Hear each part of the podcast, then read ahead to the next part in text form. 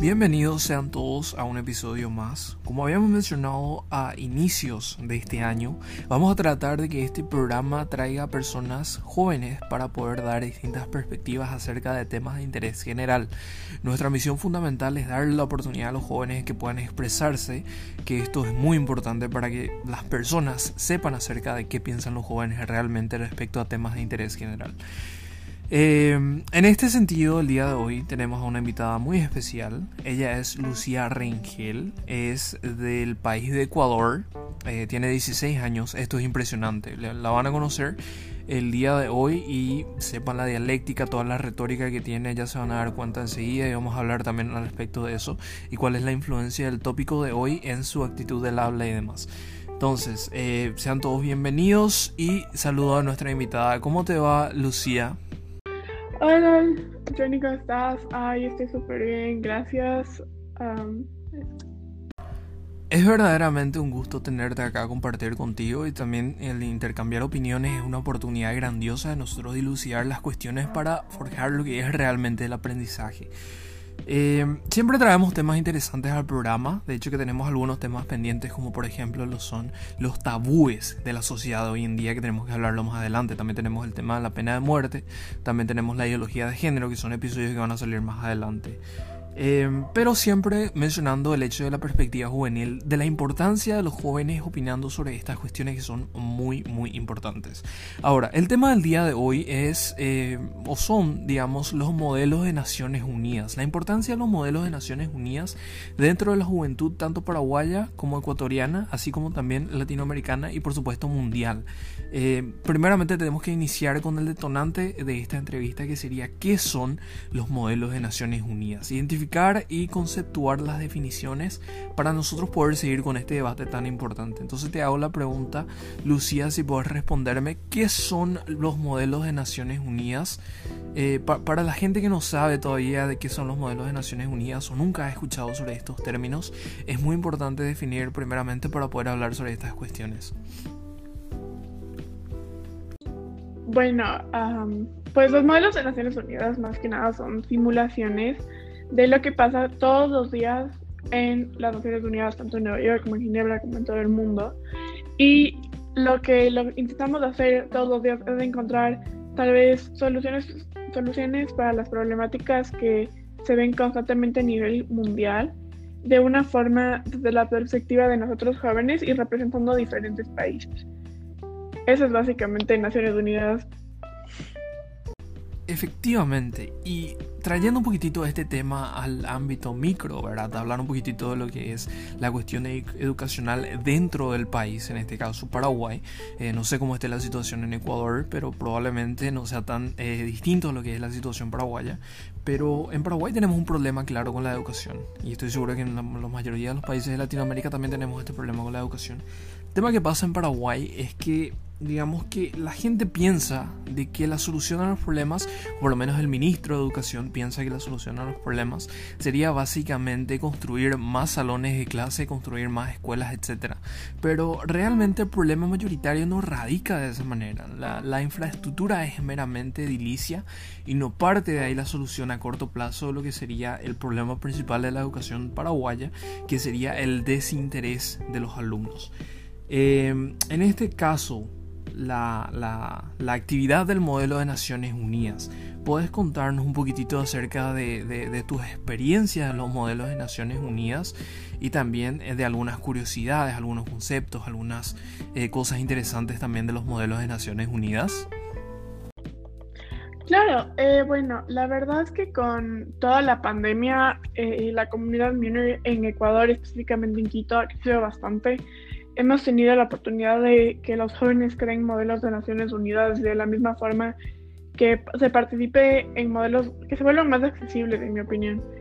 Eh, Moon, la verdad, para mí personalmente, cuando me inscribí, creo que fue algo que no sabía mucho de ello, porque, bueno, cuando yo entré a Moon me cambié recién de colegio y en mi anterior colegio yo no tuve la oportunidad de entrar a MUN porque era solo para los estudiantes de los últimos grados del colegio. Pero eh, cuando me cambié de colegio me ofrecieron la oportunidad y tomé esta decisión súper espontáneamente sin considerar muchas cosas que luego me pasarían. Y creo que Moon en, Ecuador es bastante, bueno, tiene dos como cada de situación. Hay colegios dentro de Ecuador, específicamente en Quito, que es la capital y que es donde yo vivo, entonces voy a hablar más en general de Quito donde los colegios le ponen muchas ganas y son muy conocidos por sus modelos de Naciones Unidas y por sus delegaciones fuertes y es un orgullo para el colegio. Pero hay otros colegios que o no tienen clubes y les parece que Naciones Unidas es un desperdicio o que tienen un club de Naciones Unidas, pero por poco les tratan a los chicos de Naciones Unidas como si es que lo que hacen no es nada. Y lo comparan con deportes, entonces sí es bastante difícil, creo que hay mucho espacio para crecer aún, como en todo, pero sí tenemos algún reconocimiento para algunos colegios.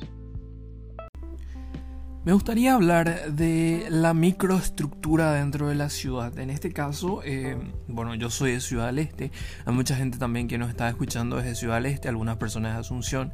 Eh, tenemos mucha gente que nos está escuchando este podcast desde diferentes partes del mundo y eso es fabuloso. Pero hablando específicamente de Ciudad del Este, que es una ciudad eh, ubicada al este del país, como su nombre lo indica, y está muy aledaña a lo que es la ciudad de Foz de Iguazú, Brasil.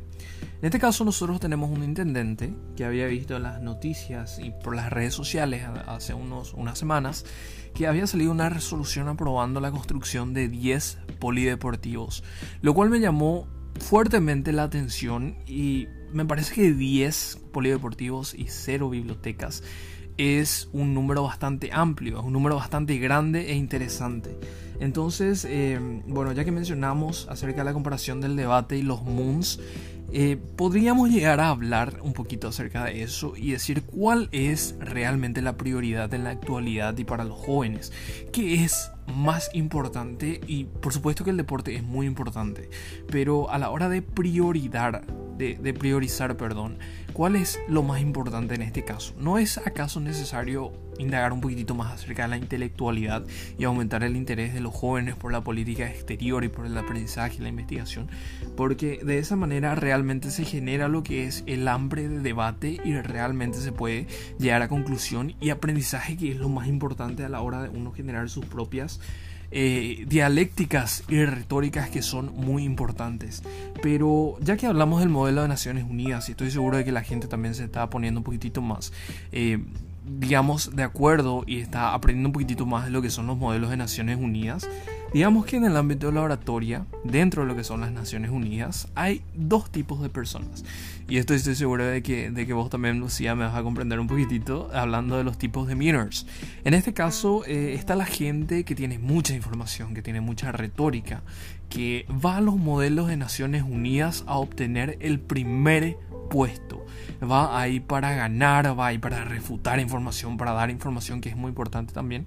Entonces en ese caso sería más o menos el delegado Wikipedia, o sea, la persona que tiene muchísima información y va ahí por los primeros puestos. Después está eh, más o menos mi caso, que sería más o menos el delegado Chill, el delegado Chillax, que sería más o menos una persona que, digamos, se va a ir para relajarse, para, digamos, en este sentido, hacer amigos, empezar a conocer personas y lo más importante que es aprender acerca de nuevos debates porque es una de las mejores maneras de generar el aprendizaje. Entonces, cuando hablamos también de debate, debemos mencionar la gran diferencia que existe eh, entre las personas eh, que, debaten esto precisamente, que es muy, muy importante también. Entonces ahí va mi, eh, mi, mi, pregunta. ¿Vos te consideras como una persona que sería más o menos una delegada Wikipedia? ¿O más o menos una persona chillax? ¿O puedes apuntar por los dos también? Sí, bueno, primero que nada, antes de que continúe respondiendo esta pregunta, me hiciste una pregunta, pero no alcancé a responderla, que fue si es que creía que los deportes o eh, clubes como Naciones Unidas son más importantes para el desarrollo educativo. Y la verdad creo que ambos son importantes. Creo que siempre que se tenga igualdad y que siempre se, que se los vea de la misma forma y que se les ponga el mismo esfuerzo a ambos clubes, los dos pueden sacar increíbles intelectuales y eh, personas y que pueden ayudar de una gran manera a la educación del país y que se puede de varios países y del mundo.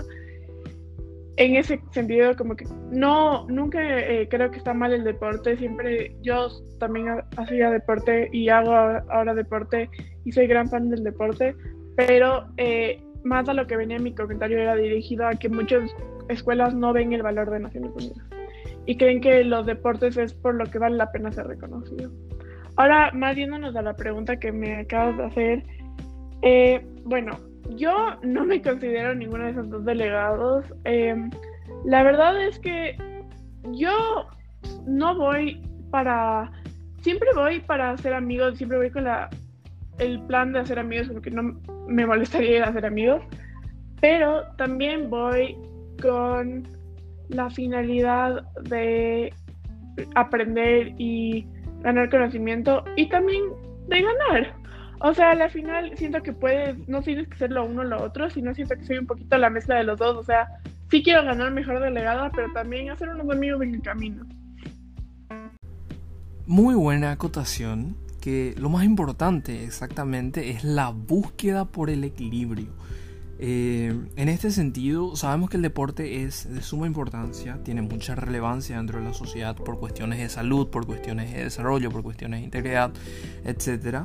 Pero hablar de la intelectualidad amerita también ponerle una importancia sumamente elevada a la hora de sacarlo contexto para la construcción de obras sociales, que es muy importante también. Eh, en este sentido, estoy sumamente de acuerdo con tu opinión y por eso vamos a hablar un poquitito de lo que me habías comentado antes de, nuestra conversación. Me habías comentado acerca de tu organización. Eh, ¿Puedes comentarnos un poco más y a la gente también acerca de cuáles son los fines de la metodología de las curiosidades que tenés dentro de tu organización que habías creado recientemente y que está ayudando a mucha gente ya? Eso es impresionante. Claro, totalmente. Bueno, eh, la organización en la que, ah, bueno, que yo creé se llama Helping Me Uh, comenzó en mayo del 2020, el 27 de mayo del 2020, y fue más que nada una organización eh, donde yo vi un problema y quise proponer una solución bien factible y que sea accesible para todos. Eh, como ya mencioné previamente, con la pandemia vinieron cosas buenas y cosas malas y para la comunidad Miner fue malo que no podamos ir a modelos presenciales y debatir y vernos y yo siento que para algunos delegados la, el rush de estar ahí en persona siempre es súper, súper, eh, les da full energía y eso a mí también. Entonces, cuando los modelos de ONU dejaron de pasar por la pandemia, se abrió un nuevo mundo de modelos online. Y gracias a eso no solo he tenido la oportunidad de conocer a personas de alrededor del mundo, sino también de comenzar a ser parte de mesa y presidir. Eh, pero cuando yo comencé a ir a los modelos online, eh, comencé a ir como delegada, eh, vi bastante chicos que eran nuevos a Naciones Unidas.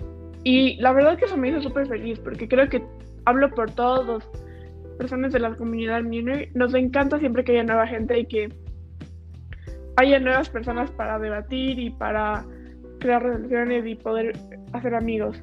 Pero también me di cuenta que muchos de los chicos que entraban como delegados independientes no sabían muy bien sobre Moon y no entendían bien cómo era. Entonces terminaban a veces quedando un poco mal los modelos.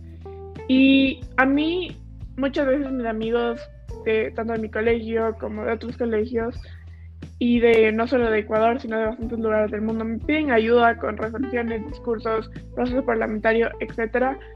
Y yo tomé la iniciativa de crear, primero comencé como una historia en Instagram diciéndoles a todos como que, hola, si alguien le interesa que le ayude con resoluciones, ONU, etcétera, o que le enseñe un poco, escríbanme. Me escribió alrededor de 20 personas.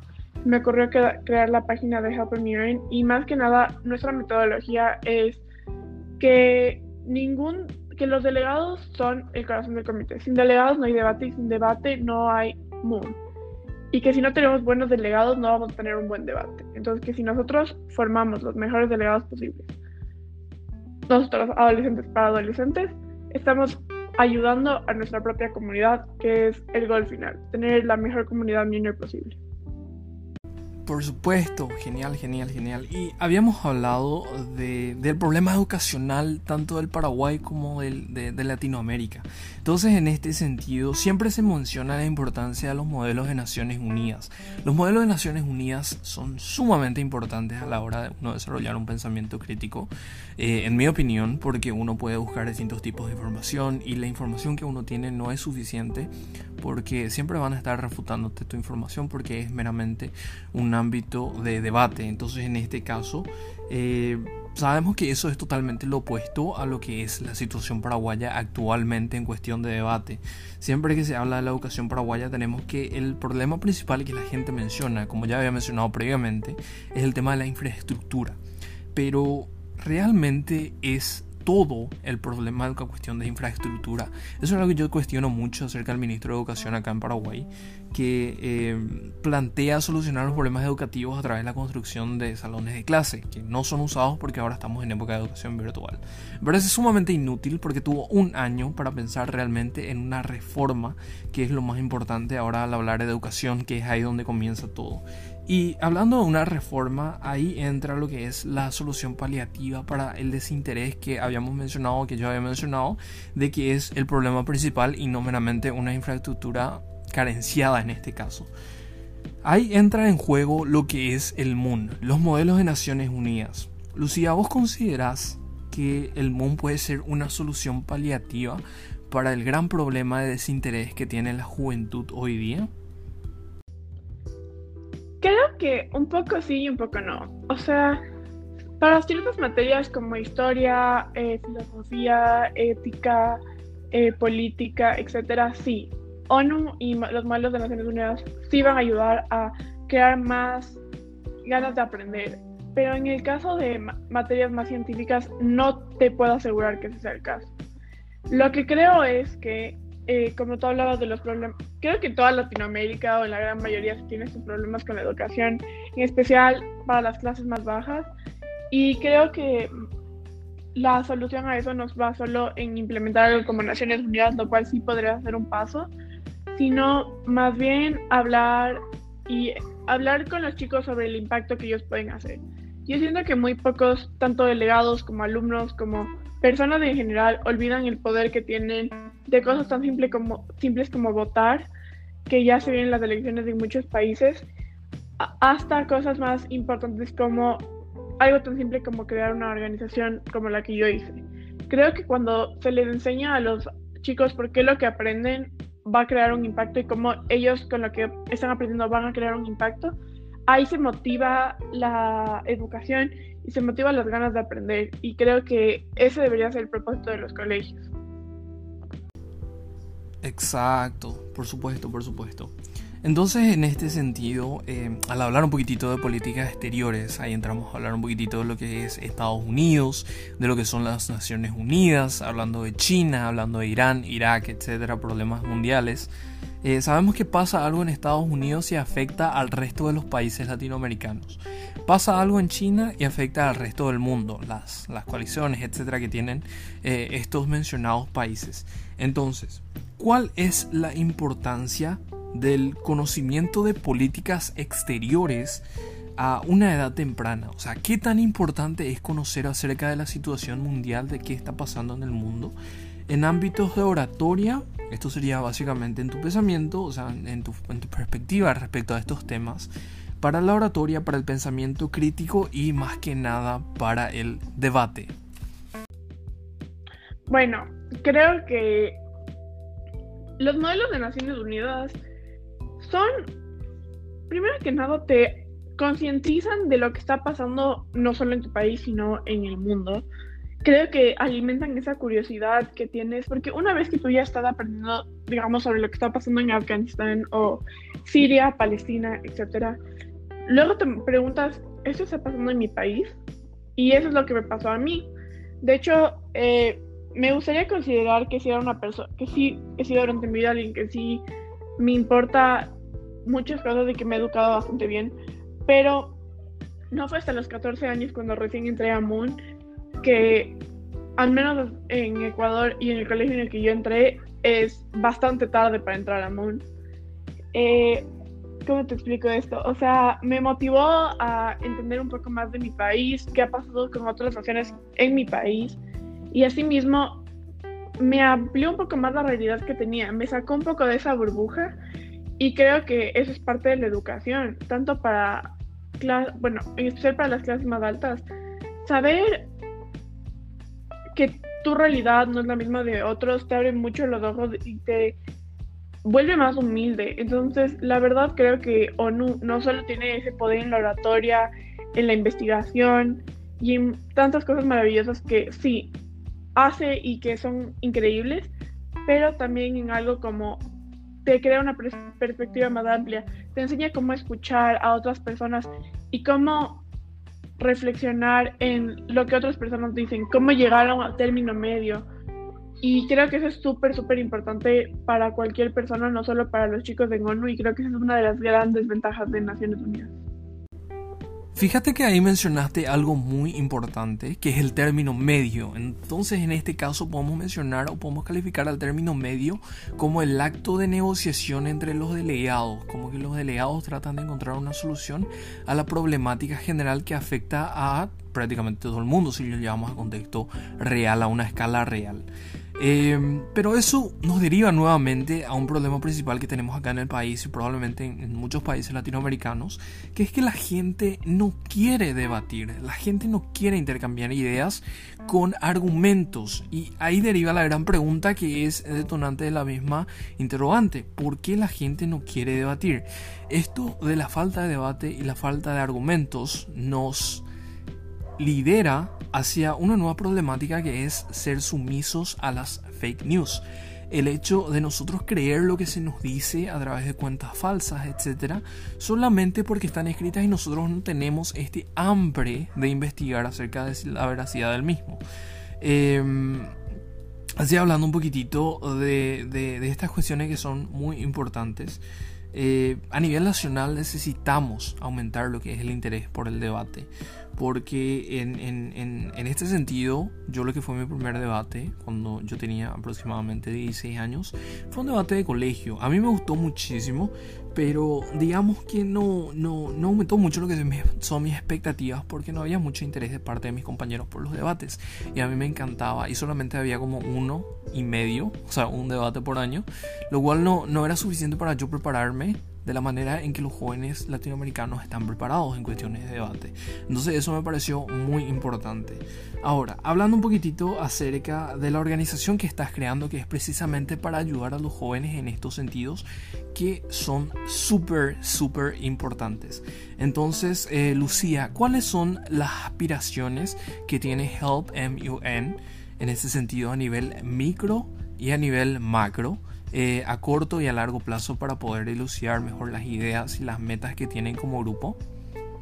Claro, verás, eh, creo que nosotros tenemos nuestras metas en una diferente manera, así que perdón si la respondo a la pregunta de una manera que diferente a la que me preguntaste, pero nosotros definimos nuestros eh, goals en lo que sería corto y largo plazo. La razón por la que es esto es porque dentro de lo que ha sido desde mayo, hemos visto muchísimas cosas que han impactado increíblemente, no solo a nosotros que somos de Ecuador, pero a gente de República Dominicana, Argentina, Chile, México, Estados Unidos, Ghana, eh, Malasia y muchos países del mundo. Entonces, hablar así un poco de solo internamente Ecuador, nosotros somos una organización basada en Ecuador, pero nuestros, nuestras metas no están dirigidas en dónde pasan, sino cuándo pasan o cuándo creemos que podrían pasar. Por ende, nuestras metas a corto plazo son cosas como tenemos un proyecto que es un conversatorio que está on the way, eh, que va a ser con, sobre la política en la pandemia y ese es un y que todo salga perfectamente, que podamos recolectar data eh, de que es algo que, en lo que nos basamos muchísimo en Help UN. Eso es como que nuestra meta más de corto plazo, pero de ahí, hablando en un año o más, sería el segundo ciclo de clases, sería eh, poder certificar la organización de Help UN como una organización no gubernamental en el estado ecuatoriano y poder eventualmente eh, lograr que algunos de nuestros miembros pueda tener alguna cercanía como la que ya tuvimos con las Naciones Unidas, porque ya tuvimos una cercanía con eh, ONU Mujeres. De ahí nuestros metas a largo plazo, la verdad, son cosas como expandir a lugares donde no hemos expandido, los cuales serían África, Europa y Asia y Oceanía. Eh, sería poder ayudar a poder crear sedes de lo que sería Help UN en países fuera de Latinoamérica. Y más que nada, nuestra otra meta grande, que es un poco más a largo plazo, es crear un modelo de Naciones Unidas sponsored completely por nuestra organización. Fíjate que da gusto y alegría escucharte porque esto es el famoso yo a tu edad comía arena. O sea, yo a tu edad no tenía la misma preparación que vos tenés. Eh, creo que tenés un gran futuro, un futuro fenomenal y también eh, podés eh, influenciar a mucha gente. Entonces, en este caso me gustaría también saber un poquitito acerca de cuáles son tus aspiraciones personales de qué es lo que le depara a Lucía más adelante en cuestión de, universidades, de futuro, de, las carreras que una quiere seguir. Entonces, en ese sentido, ¿cuáles serían tus aspiraciones personales a futuro? Bueno, eh, o sea, yo tengo, soy una persona que durante mi vida he cambiado bastante lo que quiero hacer. Y desde que entré a Naciones Unidas y desde los 15 más o menos, eh, ya establecí qué es lo que quería hacer con mi vida y ojalá este siga siendo mi plan hasta que me gradúe, ya mismo me gradúe, entonces ojalá siga así porque es un plan que a mí me apasiona mucho. Mi plan es estudiar Derecho en Ecuador, en lo que sería una de las dos universidades en las que estoy debatiendo aquí dentro de Ecuador, poder ejercer durante algún tiempo como abogada, ya que no solo creo en las causas internacionales, sino también creo que faltan buenos abogados y buenos jueces y gente que de verdad sea honesta en el ámbito legal en mi país. Después de eso me gustaría hacer una especialidad en derechos humanos. Eh, ese es mi comité siempre de preferencia para Moon, pero también es algo que me apasiona verdaderamente. Y después de eso lo que me gustaría hacer es el sueño dorado de irse a vivir a Nueva York eh, y poder trabajar en las Naciones Unidas de Nueva York. Quiero pasar por algunos cambios en mi vida y quiero educarme mientras voy, pero mi sueño, o sea, sueño dorado ser secretario general, pero el sueño más pequeño es llegar a trabajar en las Naciones Unidas, en especial en algo de derechos humanos. Siento que mucha gente topa sin querer con trabajar en la ONU, pero para mí es muy, muy, muy... Es mi aspiración más grande, solo al menos poder crear un cambio y no necesariamente delegar como, mi como Ecuador en las Naciones Unidas, porque no necesariamente concuerdo con las políticas de mi país en el momento, pero más que nada poder hacer algo a nivel, a un nivel más grande, como, no sé, moderar debates, trabajar en las Naciones Unidas en derechos humanos, ir a misiones, no sé, o sea, es una cosa que me apasiona full hablar de, pero ese es más, más o menos mi sueño. Primeramente hablar de lo mucho que me encantó hablar contigo, creo que esto, estos temas son muy importantes y uno tiene que saber que estos debates son eh, un viaje de ida. Probablemente se habrán dado cuenta de la manera en que Lucía habla, tiene mucha dialéctica, tiene mucha retórica, cosas que son muy importantes a la hora de uno expresarse a sí mismo, uno compartir ideas, expresar opiniones y demás. Y eh, como había probablemente mencionado más, eh, más atrás dentro de esta conversación, los modelos de Naciones Unidas son un viaje de ida.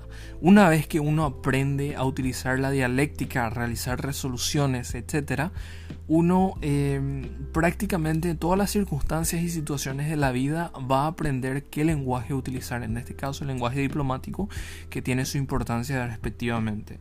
Em, bueno, vos como joven Lucía, algún mensaje, y esto también antes de, de, algún mensaje que quieras darle a la juventud acerca de, de, de algún mensaje positivo, alguna moraleja para que puedan dejar de, de, este debate también que tuvimos y acerca de si están pensando, a mí me gustaría también participar en los modelos de Naciones Unidas, que dicho sea de paso no es la última vez que te voy a invitar, eh, sea, te voy a invitar muchas veces más justamente más adelante tenemos un debate acerca de la ideología de género y de la pena de muerte, que sería un honor y un placer tenerte acá también para discutir sobre estos temas muy interesantes. Y por supuesto que vamos a extenderte también la invitación. Y a las personas que nos están escuchando, se vienen cosas muy geniales. Entonces, ¿algún mensaje, Lucía, que te gustaría compartir con los jóvenes? Bueno, uh, primero que nada, muchas gracias Jonathan por la invitación a este debate, tanto de la igualdad de género como lo que sería la pena de muerte, que son temas conflictivos moral y legalmente. Creo que lo que les quisiera dejar a todos los jóvenes que están escuchando esto, jóvenes que están pensando en unirse a Naciones Unidas, es una pequeña frase que me gusta decirles a todos los delegados, a todos los alumnos, algo que no sé, yo ni siquiera me escuchaste poner en el chat del modelo, pero es que sin el, que no hay debate, comité o experiencia sin los delegados y sin delegados que están educados en el tema, porque los delegados motivan en el debate, en el debate y si solo hay presidencias o moderadores, no hay ningún debate ni propósito para que la gente esté en Naciones Unidas. Siempre siento que los delegados, incluyéndome a veces, no estamos de acuerdo, no estamos conscientes de nuestro valor en el comité y no estamos conscientes de la importancia que formamos en una comunidad como es la comunidad Miner. Y creo que es súper importante que siempre se recuerde esto a todos los chicos que están pensando en unirse a Naciones Unidas o a las personas que aún no se han unido a Naciones Unidas, pero no solo que están pensando, sino que ya están y que están dudando en salirse o quedarse. Y la otra cosa que me gustaría, eh, primero que antes que nada de cerrar, dejarles es, ustedes pueden hacer un cambio tan grande tan pequeño como quieran eh, y como se propongan. Todo, todo, todo lo que ustedes están haciendo el día de hoy, desde este podcast hasta lo que sería un Instagram de una organización, una organización apoyar a causas como son tanto de la comunidad LGBT para protección de mujeres, eh, con causas sociales, políticas, económicas y algo que mucha gente se olvida son las causas ambientales, todas las cosas que nosotros hacemos día a día para proteger nuestro futuro, nuestro presente y motivar la productividad y el avance de, nuestra, de nuestro mundo es increíble y eso es todo lo que deberíamos vivir. Mucha gente dice, vive la vida al límite y yo creo que debes vivir la vida al límite pero con un propósito, porque con la cuarentena nos hemos dado cuenta que no siempre vamos a vivir al límite, pero si es que vivimos con un propósito, un poco también al límite, podemos vivir la vida a plenitud. De ahí les quiero invitar a todos los que deseen a visitar la página de Instagram, tanto de Facebook y nuestro sitio web de Help Me ahí estamos ahorita buscando y reclutando nueva gente para trabajar en el equipo. Se vienen proyectos súper grandes y nos encantaría tener a mucha gente que de alrededor de Latinoamérica y el mundo que quiera participar y trabajar con nosotros. Somos una organización bastante, como me gusta llamarle, homemade y que tenemos, nos hacemos amigos y tenemos una relación muy de compañerismo entre todos, sin importar de nuestros títulos dentro de la organización. Y eso es para los que se quieran unir, para los que estén interesados a ver desde el exterior. Semanalmente tenemos entrevistas con los miembros de la organización para que les cuenten un poco cómo trabajamos. Y como ya les dije, se vienen proyectos súper, súper grandes. Así que los que estén interesados en conocer más de nosotros, solo pueden buscarnos en Instagram como HelpMeUN y en nuestra biografía podrán encontrar nuestro Facebook y nuestro, y nuestro sitio web. Muchísimas gracias una vez más, Lucía, por tu compañía. Eh, fue una jornada maravillosa, aprendí demasiado, aprendí muchísimo. Estoy seguro que las personas que nos están escuchando también aprendieron mucho. Eh, como les había comenzado, lo comentado al principio, perdón, Estamos expandiendo fronteras. Ahora tenemos a una amiga de Ecuador que es Lucía, un gusto compartir con ella, que nos estuvo comentando un poquito más acerca de los modelos de Naciones Unidas. Más adelante tendremos amigos de México, también amigos de Colombia y otros países eh, que son latinoamericanos y es fenomenal eh, debatir con ellos también acerca de temas súper interesantes. Entonces, una vez más, les agradezco por escucharnos, por preferirnos. Esto para mí es maravilloso y para los invitados también les, Les sirve muchísimo compartir sus expectativas y también sus perspectivas respecto a temas muy interesantes, porque lo más importante es compartir nuestras perspectivas desde la visión juvenil, que es lo que los jóvenes piensan acerca de estas cosas muy importantes. Quédense con nosotros porque los siguientes episodios van a estar bombásticos. Vamos a tener, por ejemplo, un episodio acerca de la pena de muerte, sobre la ideología de género, sobre los, los problemas de salud mental y muchas cosas más. Entonces, desde ya les agradezco muchísimo por su compañía y nos escuchamos, queridos oyentes, en el siguiente episodio. Chao, chao.